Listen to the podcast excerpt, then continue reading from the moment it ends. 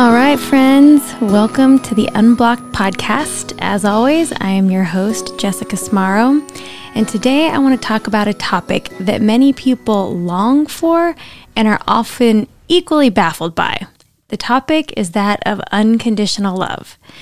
And I'm guessing that many of you, like me, have had life experiences, perhaps early life experiences, where you felt rejected, abandonment, or the lack of love, or what appeared to be conditional love rather than unconditional love or or you know maybe you had parents who only gave praises and affection when you accomplished something or when you got all your homework done you used the correct fork at the dinner table. So you started a story in your mind that you have to do the right thing. You have to have the right friends you have to look the right way and you get conditional accolades you get conditional praise or some version of what you might have experienced as love and you start to tell a story that love comes with conditions. Or maybe you had parents who were never around, or maybe they were abusive and neglectful, and you picked up the belief that if your mom or dad or both don't love you, then there really must be something wrong with you. So you try to do things and be something that you think others will deem as worthy of love. And then these early experiences are where we start to develop our ideas of what love is. So, in order to have an effective conversation today about unconditional love, we need to recalibrate all of that. And before I can define unconditional love for you, we have to get something straight. You were 100% lovable the day that you were born the day that spirit or soul, who the essence of who you are, came into the human flesh suit that is you, you were lovable. Your worth, your lovability are innate, it's inherent, it's an automatic gift given as the entry prize to coming into human form. It's the door prize. It just is. You have it. It can't be taken away. You can't do anything to become more lovable. You can't do anything to become less lovable. So now that we can have that established, then we can relax, right? No matter what you do, no matter how you treat others, you're lovable. Lather, rinse, repeat. If you forget that, please come back to this section of the podcast and hear those words again. You are 100% lovable. How, now, here's the kind of second step to that is that how somebody treats you, how somebody loves you, that is based on their capacity for love. It has nothing to do with you. You are lovable, no questions asked. How people love you or don't love you has nothing to do with your lovability. How people love you or don't love you has everything to do with their capacity to love. Okay, now that we have that covered, we can talk about how we can apply unconditional love in our daily lives to ourselves, to our family, with our friends, in our place of work. How can we apply unconditional love? First, we must define it. Sometimes unconditional love it seems tricky, it seems complicated, but simply put, unconditional love is allowing yourself to feel the emotion of love without conditions. That's it. It's not about what we do with love. It's not about how we express love. It's not about earning it. Unconditional love merely means we allow ourselves to have the experience of the feeling of love without conditions. Now, in case you've missed earlier podcast episodes where we've discussed what creates feelings, let's do a quick, quick refresher since you're going to need to know this in order to create unconditional love. Here's the short version Feelings are created by thoughts. One sentence in our head creates a feeling. It's not the over the top romantic gesture by your boyfriend that creates a feeling of love. It's the thought you have about the over the top romantic gesture by your new boyfriend that creates the feeling of love. It is not the situation of your child saying, I love you, mommy, for the first time that creates a feeling of love. It's the sentence in your head that you have about your child saying those words that created a feeling of love.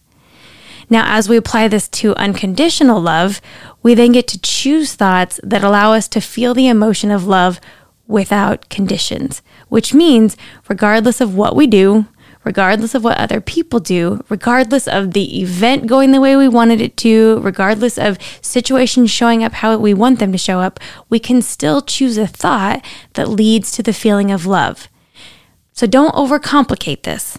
But in case you are, let me answer the questions that might be going through your head right now. So, Jessica, you're telling me that even when I totally blow that big project at work, I can still love myself. Yes, you can.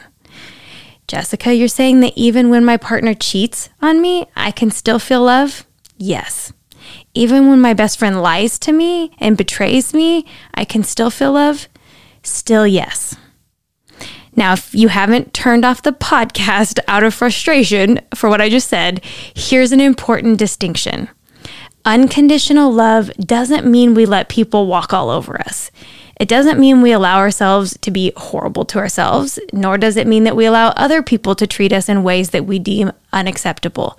It merely means that we can stay in a feeling of love regardless of the situation. We can stay in a feeling of love regardless of what our partner did, regardless of what our spouse did, regardless of what our child did, regardless of how big we think we messed up. We can still stay in a feeling of love. So let's think about that in the context of a relationship that's maybe come to an end.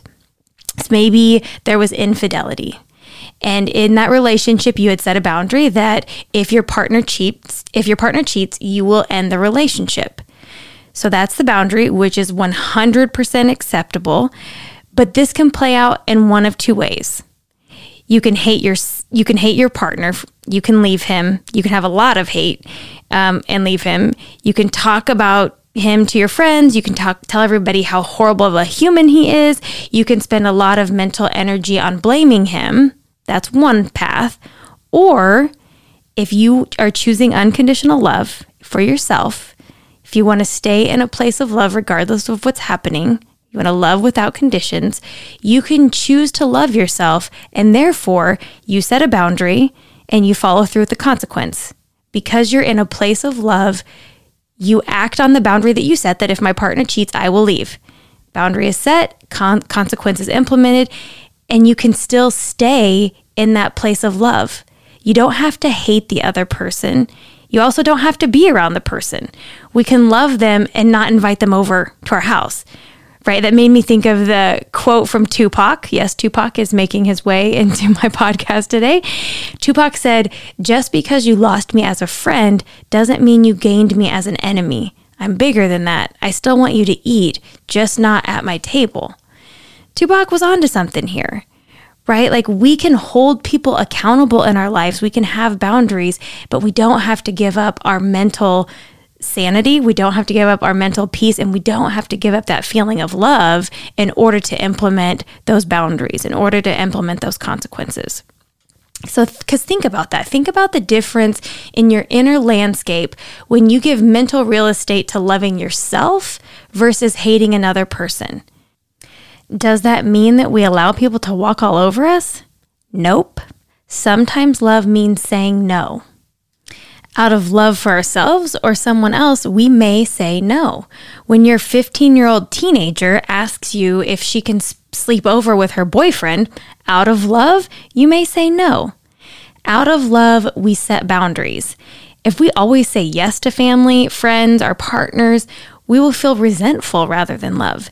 Saying no and setting limits actually is a demonstration of unconditional love. Here's the other thing there's a direct correlation between your ability to love others without conditions and your ability to love yourself without conditions. If you can love other people in other situations unconditionally, then you can give yourself the same gift. Now, another important point of clarity here is loving unconditionally doesn't mean that you never take chances or you never push yourself to level up. However, taking action from a place of love is very different than doing self fr- doing so from a place of self-flagellation or doing so from a place of anger or resentment or again hatred. And this applies to relationships, to work, to politics, to decisions you have to make. This can apply to any situation if we can first get to a place of love, then decide to take action, we can feel an immense amount of freedom, fulfillment, and there's a greater chance of long term success in whatever you're doing. And a great way to know if you're taking action from a place of love or not is consider whether you're changing something or whether you're taking action so that it doesn't bother you anymore, or that you're wanting to change or you're making a decision about a person or a job so that you can feel better. You are not doing this from a place of love if you're doing it to not be bothered anymore. You are not doing it from a place of love if you're changing something in order to thinking that it's going to make you feel better. Consider correcting a child who's having a temper tantrum in public. If you're attempting to quiet the child because you feel embarrassed or angry about their public display of a meltdown, then you're trying to stop their behavior in an effort to feel better. Imagine starting this from a place of love. And for those of you who have children, I imagine this has happened. You are at the grocery store and your four year old is hanging off the side of the cart, kicking, screaming because they want something.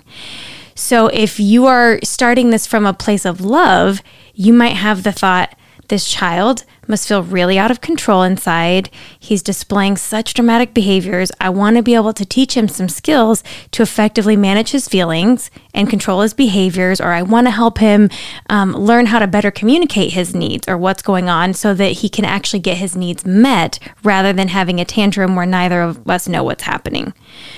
So compare that to having a thought of this child has no respect. How dare he act this way in public? He's embarrassing me, etc., etc.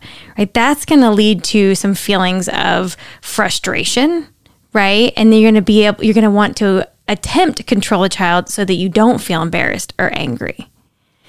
So, very different results, same situation. We can start from a place of love and attempt to figure out how to move forward, we can start from a place of, I just don't like how this is making me feel, and I want to close this up so that I don't have to feel this way.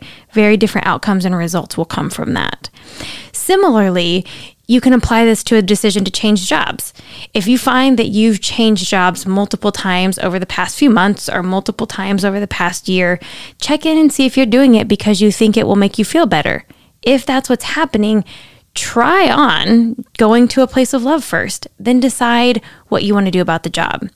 It's a transformational experience to stop changing ourselves, our jobs, our relationships in an effort to stop being bothered versus making changes in order to express creativity or pursue adventure or engage in an, a different form of an act of service or a new way to express your passion or as an extension of love. Right? If you find that you keep changing your job because you feel miserable at the job that you're in, you might figure you, you're probably going to find out pretty quickly that it doesn't matter which job you go to, wherever you go, there you are. So, again, if you can start from a place of love and figure out how can I love this right now? How is this perfect for me right now? If you can go to that place that, hey, I really love the flexibility afforded me by this job, or I love that I don't have to worry about paying my bills in this job then you can start from that place of love and that allows you more mental space to explore the stuff of like am i is this my passion? Like do i really love this? Do i feel like i get to have the creative outlet that i want? Do i feel like i get to show up in love like i want? Or do i want to pursue a different way of expressing these things? It's a very different experience. And there's a profound sense of freedom and empowerment that comes with knowing that you can take a feeling of love with you wherever you go. We can move. We can move houses, we can move states, we can change jobs, we can experience loss, we can be presented with really difficult choices to make. And when we know that the vibration of the feeling of love in our body is allowed to exist within us without conditions, then we can take bigger risks, we can reach for what we love, we can go for the big goals, we can aim high because we know that we can take that feeling with us wherever we go. So let's try it on, y'all. Choose an area of your life this week and practice feeling love without conditions and pay attention to how you're able to act from that feeling or make decisions from that feeling. Until next time, my friends, stay open, stay free.